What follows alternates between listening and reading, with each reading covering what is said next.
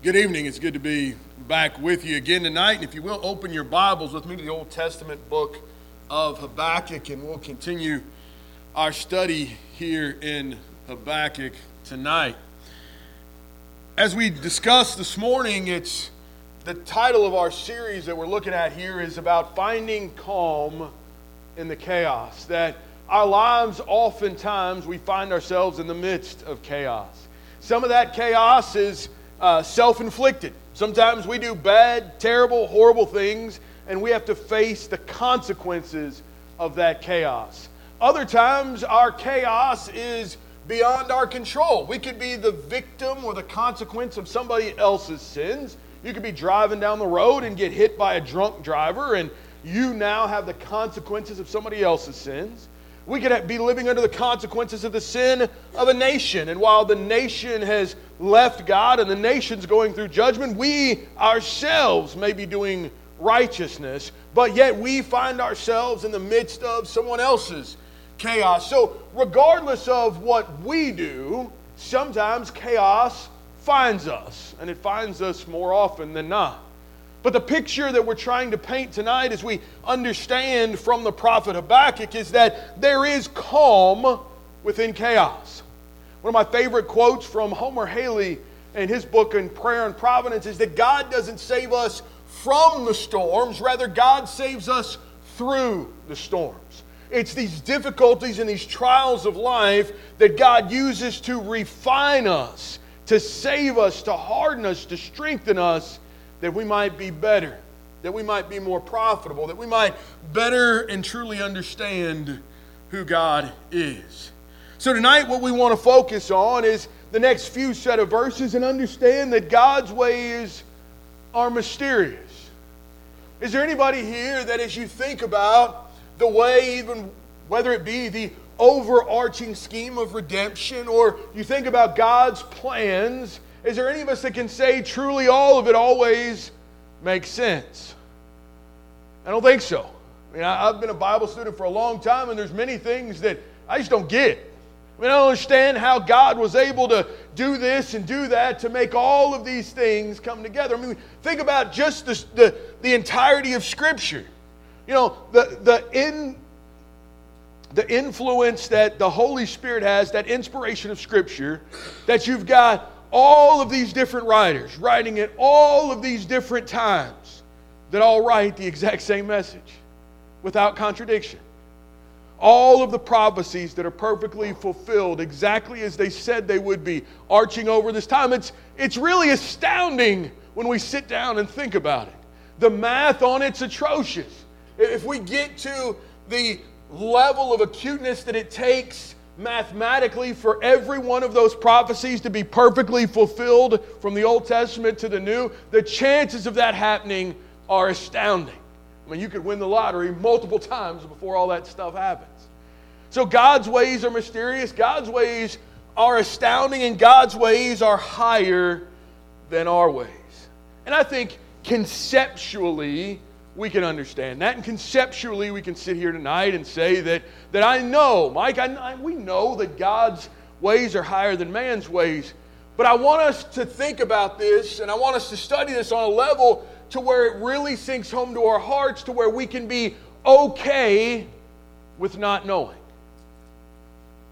That I, that I want us to understand and believe and trust so much in God's ways that it's okay that I don't know how it's all going to work out. That that's okay. And most of us don't work like that, do we? I am number one type A personality, right? I'm a fixer. I like to do things. I like to understand them. I want to know how the sausage is made, right? I, I don't just trust that, hey, it's sausage. Like, I want to know what did you do to get from pig in the backyard to sausage? Like, how did this happen? and what am I actually doing here? I, I, I like to know that because if I know that and I can understand it, then I'm better about how I make decisions. But there are some things in life, friends, that we're just not privy to. Those are higher level decisions than you and me. And we've got to be okay with that. We've got to be okay because we trust the one that's making that decision. And Habakkuk, remember, if you remember from this morning's lesson, or for those of you that weren't here, this morning Habakkuk makes his plea to God. As I, I told you, I kind of I, I read this, and, and I don't know, maybe I'm wrong about this, but I read this as Habakkuk fussing at God about the state of the people. In those first four verses, God, how long are you going to let this happen? I can't believe that you let this violence and this iniquity and this sin, I can't believe this is going on. God, what are you going to do about it? And then God answers in verse 5, and He says, I'm doing something in your days that you wouldn't believe. And let's read 5 through 11 together. Look among the nations and see wonder and be astounded, for I'm doing a work in your days that you would not believe if told. For behold, I'm raising up the Chaldeans, that bitter and hasty nation who march through the breadth of the earth to seize dwellings that are not their own. They are dreaded and fearsome. Their justice and dignity go forth from themselves. Their horses are swifter than leopards, more fierce than the evening wolves. Their horsemen press proudly on. Their horsemen come from afar and they fly like an eagle swift to devour. They all come for violence, all of their faces forward. They gather captives like sand. At kings they scoff, and at rulers they laugh. They laugh at every fortress, for they pile up earth and take it. Then they sweep by like the wind and go on. Guilty men whose might is their God. Now, Habakkuk says, God, how long are you going to let this happen? And God says, Not very much longer. Y'all are going to be punished, and I'm going to bring the best people at punishing to ever do it. Now, Habakkuk, as he hollers out, this is not the response Habakkuk was looking for. This is 100% not what Habakkuk thought was getting ready to happen. And oftentimes, isn't that what happens in our own prayer life? Are, are you as guilty as I am of doing this? When you pray about a situation in your life and difficulties and trials that are happening, don't you already have answers as to what God should be doing? I do that all the time right? God, here's the situation. And if you just do X, Y, and Z, knock this out by the end of the week, I'm back in. And we do that, and we've got a picture in our mind of God, these are the simple things that you can do to make this work out, and then old Mikey's fine, right? And Habakkuk, I'm sure, when he called out to God and he said, God, your people are violent, they're doing these awful iniquities, Habakkuk is actually asking God, God, what we need is just a better king. I mean, this Jehoiakim's a, a, a you know bonehead, and he don't know what he's doing, and that's why. And you know, if you could just send us another David, if you just get us a David here, we'll install him as king. We'll have a reformation and we'll restore ourselves and we'll be faithful, and that's what we need. And God, if you don't have a David laying around, maybe you got one of them good judges. You know, the first one's not when we got to the last few that were kind of barely even really judges. I'm talking about one of those good ones in the beginning, just some strong leader. God, if you'll just send us one of those, we'll turn around and everything will be fine. And it'll be great. We'll have this knocked out by the end of the month. But that's not what God had in mind, was it? You know what God had in mind is what we talked about a little bit this morning. God said, what I'm going to do for you all is what I told you I was going to do in the latter half of Deuteronomy. My patience is out. I've been patient, and I begged and I pleaded for generation and generation, and y'all have still acted a fool and you've played the harlot. And right now in my temple, you've got idols set up that you're sacrificing to, and you're playing the harlot in my face right now. So, you know what, boys? I'm done. And it's time that you got the punishment that I promised you all those years ago. Many of you, as you look out here, have kids. And as a parent, I don't think any of us like to punish our kids, do we? Anybody just really enjoy that? I don't. I hate it. You know, and we say things, and I think about, you know, me as a child you know, when my parents would say things like, well, this will hurt me worse than it's hurting you. No, it don't. I got the whooping, right? I got the stripes. This didn't hurt you. I mean, maybe it wore out your arm beating me, but it didn't hurt you the way it just hurt me. And we think about that and we don't like that, but we have to, don't we? When you warn your children and you tell them, look, you can only go this far and then there's consequences.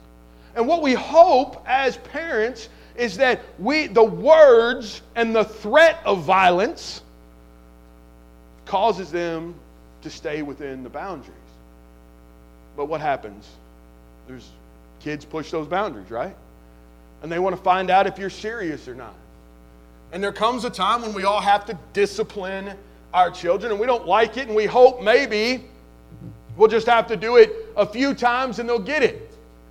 But there's a reason why your hand hurts when you touch the hot stove, because you're not supposed to do it, right? But if I put my hand on the stove and it didn't hurt, what am I going to do? I'm going to keep putting my hand on the stove, right? So, that discipline that we hope to instill, the punishment we hope is something that corrects, that brings them back to where they ought to be. But what happens to a child that never sees consequences? We know those kids, don't we? That have never seen consequences in their life. Their lives are a wreck because nothing ever really happens. Right? We've seen the parents, you know, in the school systems and, and in our communities that their kids have never really done anything wrong. It's the teacher's fault, it's the school's fault, it's other parents' fault, it's society's fault, it's whatever. But it's never really little Johnny's fault. Little Johnny's a perfect angel, but he's not. He's a heathen. and what he really needed was a spanking like 15 years ago. But that's what happens, right? When there's no consequences for sin. And God is patient wishing all men everywhere to repent, but there will come a time, friends, when it's time for justice. Just like we talked about this morning, we don't want justice, we want mercy, we want grace, we want compassion, but there comes a time when it's time for justice. And when it's time for justice, and that's exactly what God's explaining to Habakkuk here, is that Habakkuk, it's time for justice. And this justice is going to sound terrible because I'm going to bring through the people that are the worst, that are actually the best at justice. Do you know the story of the destruction of Jerusalem? Do you remember that from your Old Testament history? It's awful. It's awful when you read about what happened. I'm going to give you a little, just a little picture of it. Over in uh, Psalm, Psalm 137, verses 1 through 9. Now, Psalm 137 is written by the exiles here that are in Babylon by the river Chebar. They are slaves that are being forced and oppressed under Babylonian rule here. And the psalmist writes, By the waters of Babylon, there we sat and wept when we remembered Zion. On the willows there we hung up our lyres, for there our captors required of us songs, and our tormentors mirth, saying, Sing us one of the songs of Zion. How shall we sing the Lord's song in a foreign land? If I forget you, O Jerusalem, let my right hand forget its skill. Let my tongue stick to the roof of its mouth if I do not remember you. If I do not set Jerusalem above my highest joy. Remember, O Lord, against the Edomites the day of Jerusalem, how they said, Lay it bare, lay it bare down to its foundations. O daughter of Babylon, doomed to be destroyed. Blessed shall be he who repays you with what you have done to us. Blessed shall be he who takes your little ones and dashes them against the rock. Remember what we just read about how swift their horses were, about how fierce the people were? Friends, when they rode in to Jerusalem on those swift and fierce and mighty horses, they picked up the children by their arms and by their legs and smashed their heads against rocks and trees, killing them. That's what happened and the destruction of Jerusalem. They came through and they laid it bare to its foundations.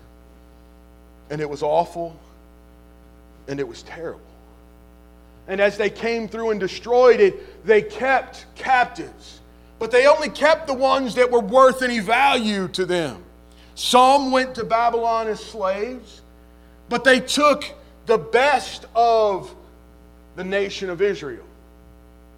And if you remember from Daniel chapter 1, the, the, the key figures that we concentrate on Daniel, Shadrach, Meshach, and Abednego remember, there were other Hebrew children that were all in that class that were taken off, that were given the king's finest and taught the king's ways and indoctrinated into Babylon, that ended up rising up to leadership in Babylon. But all of them were captives. They were no longer their own. And friends, when we think about how difficult it is, when we think about the awful nature of what had happened, and the prophet Habakkuk just cries out to God, you know, how, how in the world could you let these things happen? Not these people, God. Surely not. You're not going to use these folks here that are going to come in and destroy us and do that. Starting in verse 12. Back to Habakkuk chapter 1, starting in verse 12. Are you not from everlasting, O Lord my God, my Holy One? We shall not die, O Lord, as you have ordained as a judgment, and you, O rock, have established them for reproof. You are you who are of purer eyes than to see evil and cannot look at wrong. Why would you idly look at traitors and remain silent as the wicked swallows up the man that's more righteous than he? You, like mankind, you make mankind like the fish of the sea, like crawling things that have no ruler. He brings them all up out with the hook and drags them out with his net and gathers them into his dragnet and rejoices and is glad. Therefore, he sacrifices to his net and makes offerings to his dragnet, for by them he lives in luxury and his food is rich. Is he then to keep on emptying his net and merciless, merciless, ah, mercilessly killing nations forever? God, you can't use these awful people. You're God, you're righteous. I mean, and we're bad, but we're not that bad. Right? God, we yeah, we've made some mistakes and we've played the harlot, we've done these things, but they're worse than us. So how could somebody worse than us destroy us? And God, how could you have any part with that? How could you have anything to do with these awful people? And I want you to think about it from Habakkuk's perspective. How in the world could God use awful people to accomplish his will? Doesn't that sound ridiculous? Friends, this is one of God's mysterious, miraculous ways. Because I want you to turn that thing on its head. This is how good the God is that we serve. This is how powerful the creator of the heavens and earth is. God doesn't need complicity to do his will. What you think about that? How about God can take Pharaoh and Nebuchadnezzar and the king of the Medo Persians? He can take people that are against him and turn them into his will. How about that? How about the fact that God can use people who don't want to give him the credit and the glory, and he can use them for his good and then turn around and punish them? That's the God we serve. We don't serve a God that is waiting on you and me to accomplish his will. God's will is going to be done, regardless of you and me. We can either get on the boat or we can get run over by the boat. It don't matter to him. God wants all of us on His side, but friends, let's not make the mistake to think we can get in God's way. Don't ever make that mistake and think somehow we're going to thwart the power and the will and the design of a sovereign God because let's not forget everything here is His.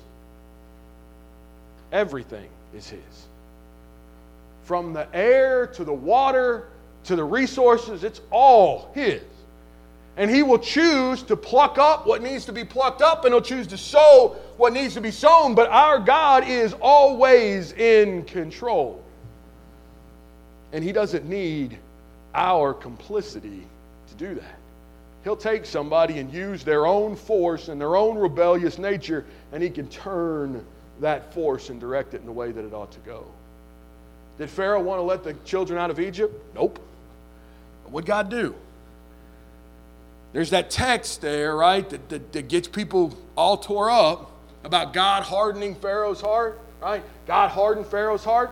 But if you're a careful Bible student, as many times it says Pharaoh hardened his own heart. God hardened his heart, Pharaoh hardened his own heart. It's an equal number of times. But, friends, what I want us to remember here is that did God take away Pharaoh's free will? No, Pharaoh did whatever he wanted to do. He didn't take away his free will. God doesn't take away anybody's free will. But I want you to remember the same hot sun that will melt a stick of butter will harden a piece of clay, won't it? Did the sun change or did the material change? God is God. But God also knows our very nature and knows that if you got somebody that's overly aggressive, He knows how to provoke them. And that same person that gets provoked by the goodness of God and the power of God, because remember what happened to Pharaoh, right? That he had his magicians that did things, but God came and remember Moses laid down the stick and it ate his magician's tricks, right? God showed that he was more powerful than anything Pharaoh had ever seen. Now, did Pharaoh humble himself before God? No, he got mad and decided to fight God, didn't he? And even when the plagues came through, Pharaoh doubled down, made it harder on the Israelites. Pharaoh said, No, I'm going to fight this. A wise man, seeing the things going on, would have said, Ho, ho, ho, I'm outmatched here. But Pharaoh didn't.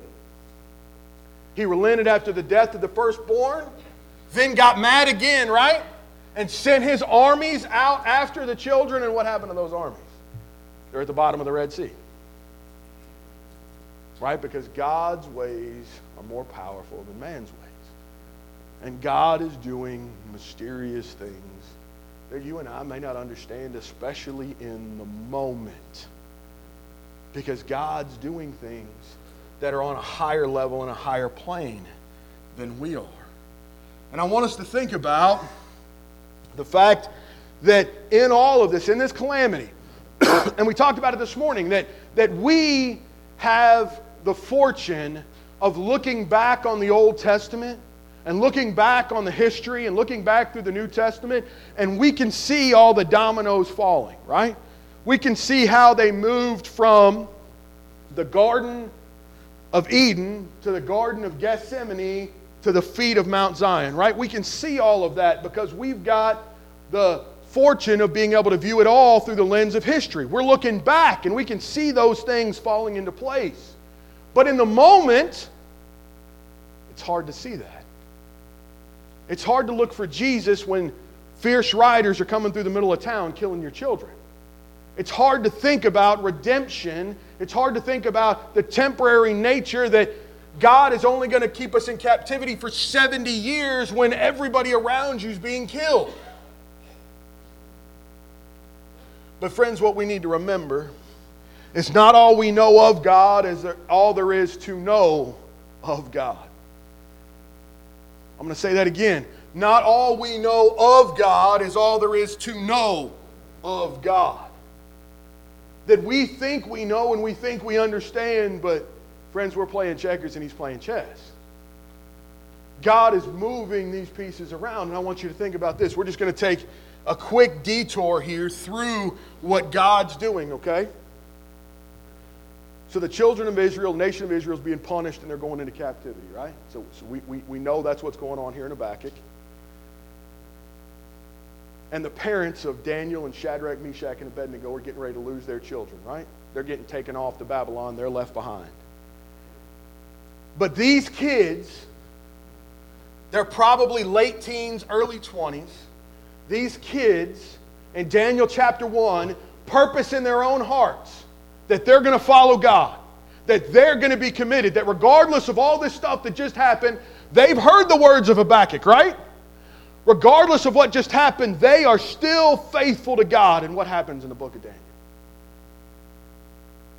These young men take on positions of leadership and they influence King Nebuchadnezzar. And there's Daniel in the lion's den and there's Shadrach, Meshach, and Abednego going through the fiery furnace. And friends, without Daniel and without Shadrach, Meshach, and Abednego, there is no Mordecai and there is no Queen Esther, right? Without that influence, without that influence, Nebuchadnezzar doesn't change his life at the end. And I'm very convinced that Nebuchadnezzar, after all he went through, finally at the end of his life realized that God is God and God is in control and all these idols are nonsense. I believe that. And without Daniel and Shadrach and Meshach and Abednego, and without Mordecai and without Esther, there is no Ezra and Nehemiah, is there? They don't come back and rebuild that wall. Now, you, if you're sitting there and you're Daniel's parents, or your Shadrach's parents, or your Meshach's parents, or your Abednego's parents, and you think about how hard it is that your child has been drug off, you don't know what the future holds. And you don't know because of their faith they're going to influence kingdoms for generations. Because what happens to us, we look through our own biased perspective, right? We think about the loss to us. We think about the pain that we go through. We think about the devastation around us. But it's hard for us to take a step back and to see the bigger picture, to see the whole room, to see that for generations, good is going to come out of this bad. And as awful as it is what we're going through at the moment, so that's our quote from this morning, we can never, ever lose faith that in the end we will prevail with the brutal facts that we're in front of. Were they going through terrible things? Yes. Was it hard? Yes. Was it absolutely devastating? Yes. But in the end, we see God prevailing. We see God's wisdom prevailing. We see God's plan prevailing. That God is known in heathen kingdoms that God's name is praised in Babylon and in the Medo Persian Empire. That God's people end up back when the fullness of time for Jesus to come. Friends, we need to understand that there is more at stake and there's more at play than you and I even have the ability to comprehend. There's more things going on. I'm mindful of the apostles when they sat in that boat with Jesus. Remember that? The winds and the waves started thrashing around. Jesus is asleep at the boat. And what do they do? They go into panic mode, right? Master, carest thou not that we perish? We're going to all die here on the boat in the middle of the sea. What does Jesus do? He stands up and he rebukes the wind. What's he say to them? Ye of little faith. You think some winds are going to stop me? You think even nature can stop what we're doing here? Yes, I care that you perish, but you have a lack of faith in what I'm doing. Because, friends, sometimes the immediate circumstances that we're going through, those brutal facts, that brutal reality, moves our eyes to the immediate instead of to the horizon where it belongs. And we've got to understand God's in control, and God may be doing things that I'm not able to understand. And where we have to take ourselves mentally, spiritually, in our heart is exactly where Habakkuk comes to in chapter 2 and verse 1. I'm going to take my stand and my watch post and station myself on the tower and look out to see what he will say to me and what I will answer concerning my complaint. Let me put that in layman's terms. I've said too much.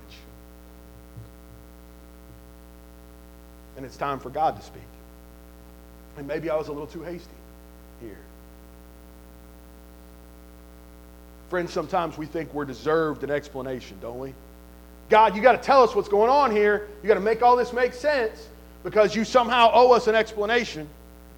I'm going to poke holes in that for you because if anybody ever deserved an explanation in all of Scripture, who do you think that should be? If one man, one character in all of Scripture deserved an explanation, who do you think that would be? Job? You think he deserved an explanation?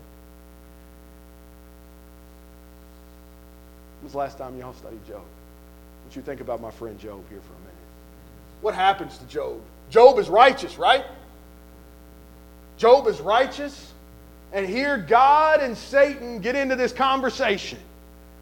And Satan says to God, the only reason he's righteous is because good has come to him and he's got blessings. And God says, No, Job's righteous because Job's righteous and he trusts me. And God allows Satan to start tormenting him, doesn't he? And Satan torments Job. And his friends, who he thought were his friends, turned out to be bums and give him terrible advice. His wife turns on him and says, Job, curse God and die. Job is alone. He loses everything. And what happens at the end of Job? When Job asks why. Remember how that book ends? When God speaks to him from the whirlwind and says, Where were you when I set the foundations of the earth? Tell me, O Job, what is the width and what are the cubits and what is the breadth of the deep? When you can start to tell me how any of this stuff works, then you've got a right to know. And how's Job in that response? I overstep my bounds, God. You are God and I am not. Right? Friends, if Job doesn't get an answer, you and I sure don't get an answer right? If anybody deserved an answer as to why things happened, Job deserved that answer, and friends, he did not. And we do not. The best thing that we can do in the peace of calamity, and the hardest thing, the absolute hardest thing you and I can do sometimes, is to be still and know that God is God.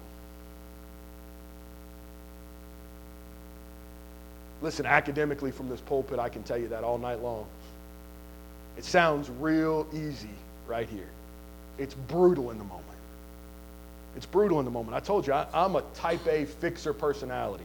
I got to know, I got to fix it, I got to do stuff. And the worst thing in the world for me is to sit and to wait and to watch somebody else do it. But, friends, when it comes to things beyond us, our faith has to kick in to understand that God is in control, especially when I don't understand, especially when I don't know, and especially when it hurts. That what I need to do is to take it to God, and I need to sit down, get out of the way, and let God do what God does. And understand that if I had my faith lamp turned up where it should be, then I could see Him moving. That's exactly what Paul talks about to those in the Areopagus. Remember Acts chapter 17 when, he, when Paul's preaching on the unknown God? What he says to them is that creation cries out, and it cries out that if we would grope for him, if we would blindly reach out, we would find him because he's not far from us. God's always there whether we see him or not. And if we blindly grope in the dark, we'd bump into him. But if we'll turn our faith lamps up, close our mouth, quiet our heart, quiet our spirit, and take a step back, we could see God moving and acting. And we could see that there are greater things than what we know. Friends, the 600 level class here, the master's or the doctorate level class, is to know that sometimes it's beyond us. And it's not for me to know how it ends. I know how it ends. It's not for me to know how we're going to get to the end, right? I don't need to know that. I don't deserve to know that. Because He's God, and I'm just me. And at the end of the day, even if He told me, I probably wouldn't understand it, right? I've got a friend of mine, one of my best friends in the world. His name's Jeremiah Ross, and Jeremiah may be the smartest person I've ever been around in my life. And I tell you, the first time I knew that, we were playing a game in our apartment. And it was one of those games where you get the word and you've got to describe the word without using any of the things on the card. Y'all ever played that game? You know what I'm talking about? You, you buzz them in if they use one of the words on the card. And the word that we had was white noise. And so, you know, and you couldn't say things like static on the TV and all that stuff. And so Jeremiah begins to explain to us on a, you know, molecular level what white noise is. And I remember just sitting and staring at him like, what did he just say? But that was a level of, of intelligence he was. And I've been in conversations with him and with other people that are way smarter than I am as they explained intricate details of how physics or chemistry or some of those things work. I'm just a numbers math guy. That's all I am. I'm very simple. And when they start getting into these deep levels, I, I look at them like, boys, I just, I'm going to have to trust you on that because I can't dispute anything that you're saying. And I think about that with God. And even if God laid out and explained to Job or explained to Habakkuk as he does here, or explains to us that these things have to happen in order for these things to happen, you and I probably wouldn't get it anyway. So, what's better?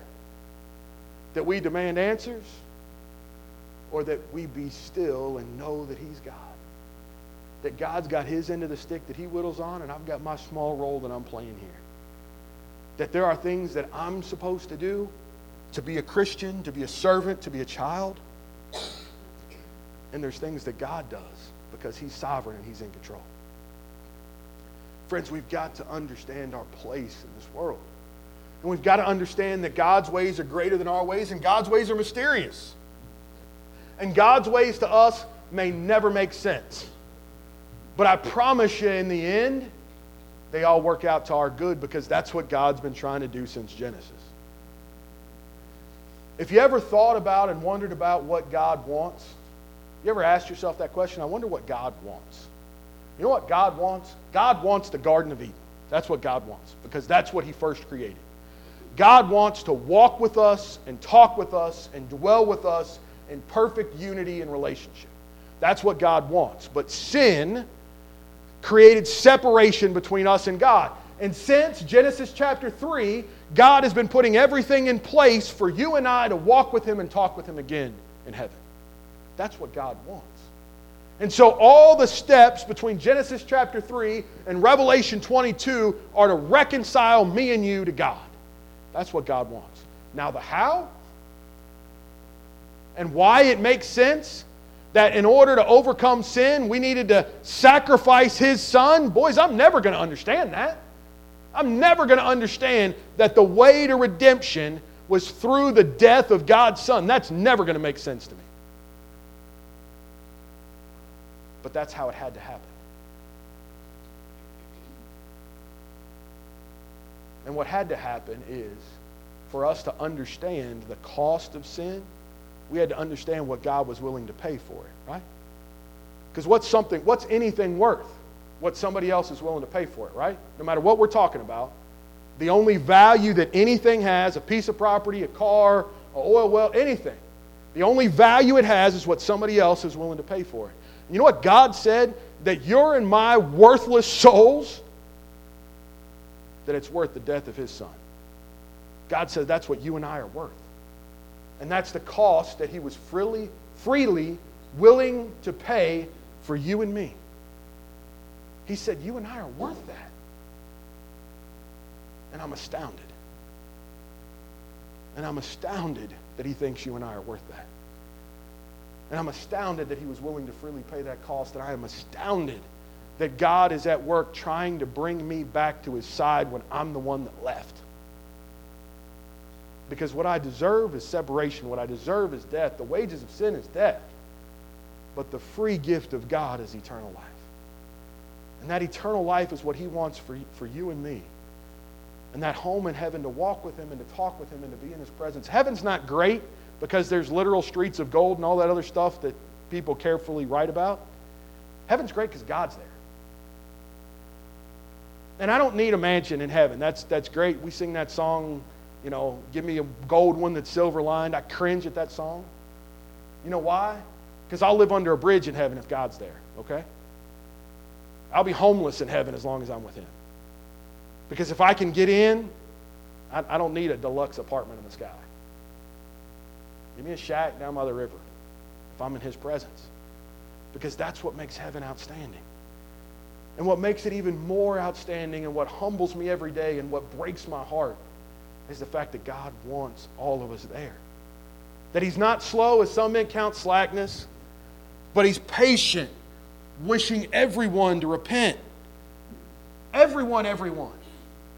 Whichever political figure that you can't stand. If you don't like Trump, he wants Trump to be saved. If you don't like Biden, he wants Biden to be saved. He even wants McConnell to be saved, right? God wants all of them. As crooked and evil and awful as all of them are, God doesn't want anybody to walk out. God wants Hitler and Stalin to be saved. There's nobody that's done anything so terrible that God still doesn't want them to have an opportunity to be redeemed. He wants all of us, all of us, not just the good ones. But He's patient and He's slow and His ways are mysterious because He's giving us time. And friends, I'll, I'll freely admit that, that, that I was one of the hellfire and brimstone preaching sermons, right? I did that early on. Young, rambunctious, lack of understanding Mike would stand here in this pulpit and beat on it and talk about hellfire and brimstone and the judgment day and talk about how God's going to cast everybody out.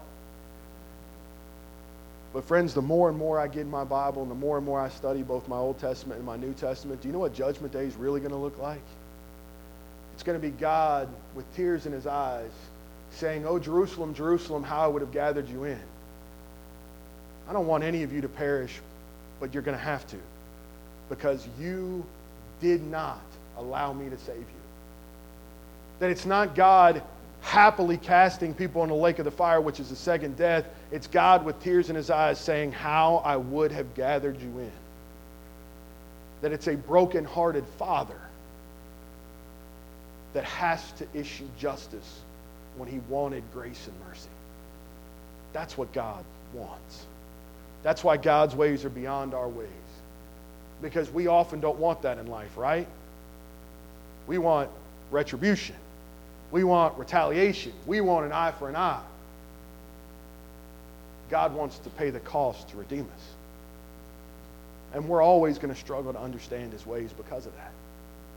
Because we think in the finite and God thinks in the infinite. Which leaves us with our last question tonight is friends, where are you? Have you taken advantage of God's mysterious plan? Of the secret that Paul writes about? And the secret and the mystery of God's ways that God wants all of us redeemed. And that God has gone through this elaborate, intricate plan for the sole purpose of bringing you back to Him. That He can walk with you and talk with you. And that you can be one with Him through His beloved Son.